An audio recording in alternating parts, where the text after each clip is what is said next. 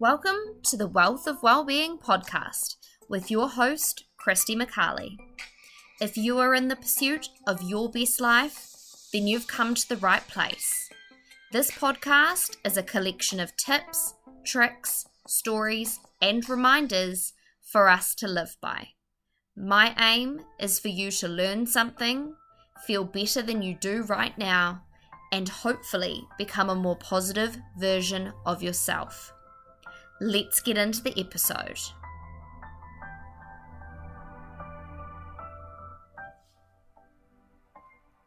Good afternoon, and welcome back to the Wealth of Wellbeing with Christy McCarley. So, today we are talking about the benefits of exercise, which is actually one of my favorite topics, given how much I love talking about exercise. And what I wanted to do is just outline some of the benefits and I'll categorize them like I usually do into three kind of categories. And that's what you should be expecting to see or feel as a result of the exercise that you are doing. And I want to remind you all of there is so much more to exercise than getting the definition in your arms that you want, or seeing your six pack, or getting more toned glutes. You know what I mean? There is so much more to exercise than that. And that's what I'm trying to challenge you to think about is let's think about all the other benefits over and above aesthetics because when you sort that out, aesthetics comes as a perk on top of everything else. Okay, let's get into it. So, the first of which is going to be it changes your mindset and your personality. And obviously, in a good way.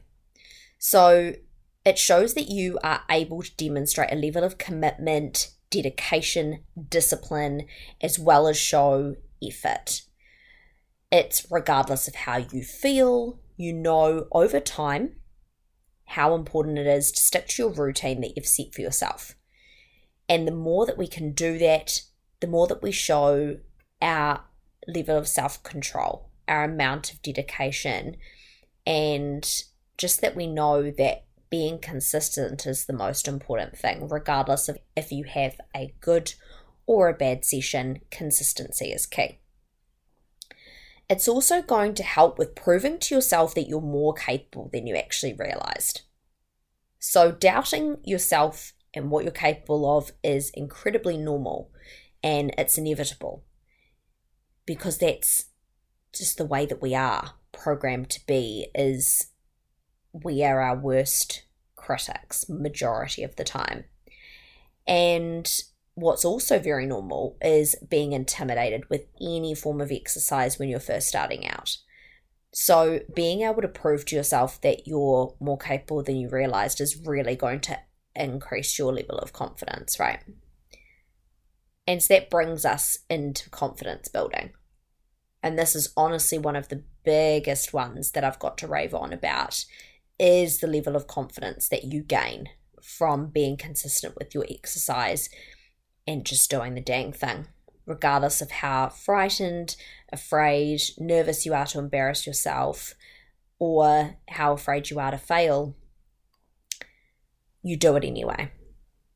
So, confidence building looks like not being as intimidated, feeling like you know what you're doing and you can do it independently. It's very, very satisfying to see yourself evolve throughout this journey.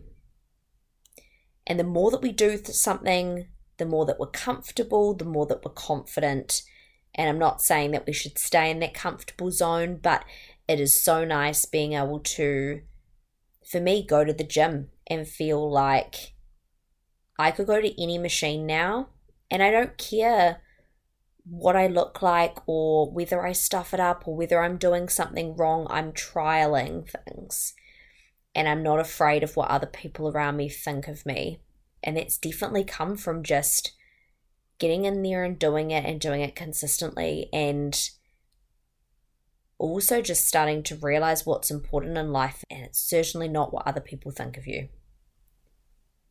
So, that's the first major thing would be your mindset changes hugely in terms of You no longer see it as a chore, it's part of your routine, it's part of your identity, and it becomes part of the things that you enjoy the most in your week. And it does change your personality. Like I said about the confidence. So, the second part of this is really our mental health. And obviously, this is very important in my life, but also very important for a lot of you as well. So, exercise can help us with our anxiety because it gives us something to focus on and gets us distracted from the anxious state that you might have been in or that you are in. It enables us to create this sanctuary away from the stress of work, the stress of your busy life, and it's something that you've opted into doing. And so, because you've selected to do it, you have that element of control, which is nice for some of us control freaks like myself. And it's a great way to start your day or to end your day. For me, as I've said to you, I like to start my day with my exercise because I feel like I can make excuses for myself later in the day and then I won't get it done. So, props to any of you who get it done after work. I know my sister in particular does that, and I'm always very impressed with her ability to stick to that.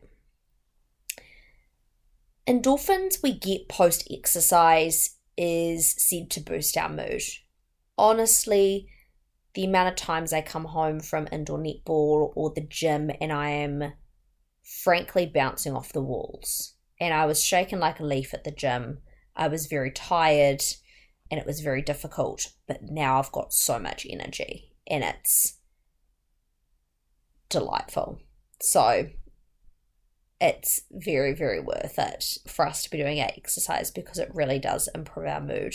And so, especially when we are in winter, if you're in New Zealand, you know what I'm talking about. When we're in winter, it is a lot harder to motivate yourself. And because we're not getting as much sunshine, although Wellington in particular, we've had quite a bit of sunshine lately. It's raining today, but we don't get as much vitamin D, which can affect our health and well-being as well, just in terms of our mood.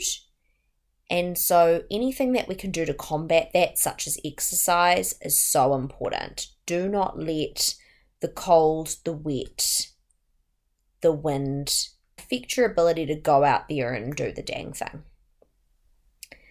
It can also be an escape from being a social butterfly, so it can be a very social activity, but it can also be a solo activity. So you could go to the gym and do a session independent of others I could go for a run by myself, which is currently my preference. On the other side of the fence, it can also be a very social time. So you could do group fitness, you could do group exercise. Like I said to you, indoor netball is really fun for me, and I do that um, with a team, obviously. Uh, so if you want to be surrounded by people, it's also a great way of doing things. You are a control freak like me, which I've already mentioned, exercise is something that you can control in the midst of a world that often feels out of control. So, if you have this routine of when you're going to exercise and who you're going to see and all of that sort of jazz, it keeps that level of consistency and that structure in your life, even when other things are not so structured and straightforward. So, your work day might be here, there, and everywhere. You might plan it and then it goes haywire. Happens to me frequently. But if I know that the next day I've got boxing and then I'm going to go to indoor netball after work, and the only uncertainty is really that work piece, that's okay. We can manage that. So it's a balancing act there, but it is a nice thing to have in, in your mind. It also is so good for your mental health, pushing past the barriers that you've got in your mind. When you think you've done enough, you'll realize that you've got more in the tank. I realized this with pull ups. I realized this with handstands. I realized this with running this weekend. And this shows mental endurance. Okay, so making sure that you keep second guessing what your mind is telling you because some of the time it's telling you the wrong things. So keep those positive affirmations going. Keep making sure that you are always challenging yourself. It's okay to fail, but it's not okay to give up without a fight. And the third piece is really our physical health. And the lens that I'm going to put on this is now and in the future. So, important things here. It will improve your quality of your sleep. And as I have said many, many times before, and you're probably sick of me saying it, it will in turn improve your mood, having better quality of sleep, and your energy levels will be higher, which means you can train more. You can work at a more rapid rate. Everything's going to improve if your energy levels are high. It also obviously strengthens your bones and muscles, which will help you at the age that you're at now. It also can help you as you age. So that may look like a reduction in your healthcare bills in the future.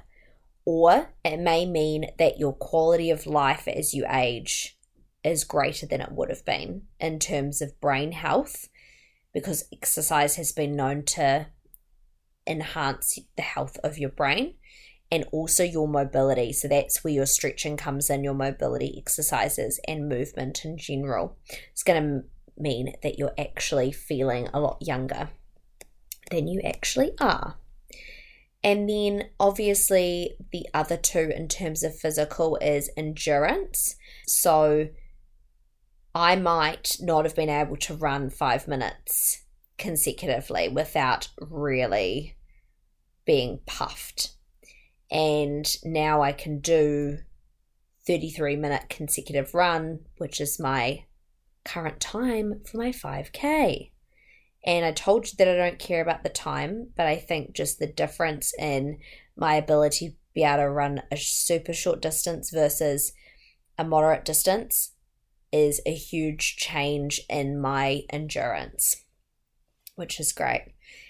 The last one is obviously in respect your aesthetic. So you are going to feel so much more confident and beautiful in your clothes and when you're at the gym and when you're exercising, the more that we're consistent is inevitable. And I think the most beautiful part about exercise is moving from the mindset of how we felt when we were younger in terms of just wanting to be skinny.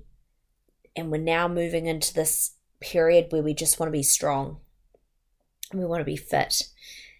And so it's not about the aesthetics anymore. And so that's just a byproduct of the goals and the work that you're doing. So don't forget that.